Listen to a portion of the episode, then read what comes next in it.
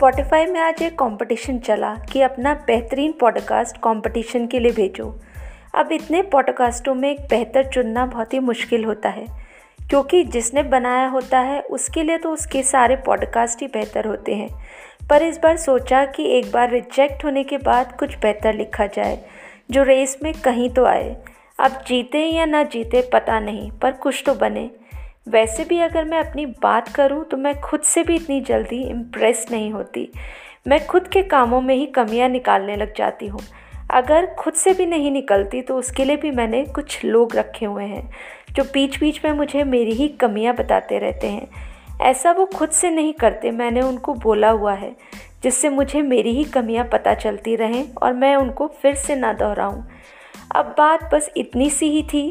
अब ये सही बना कि नहीं पता नहीं, पर मुझे बस इतना पता है कि मेरी ऐसी मेहनत मुझे कहीं ना कहीं तो लेकर जाएगी ही। तो मिलते हैं ऐसे ही बातों के साथ अगले एपिसोड में।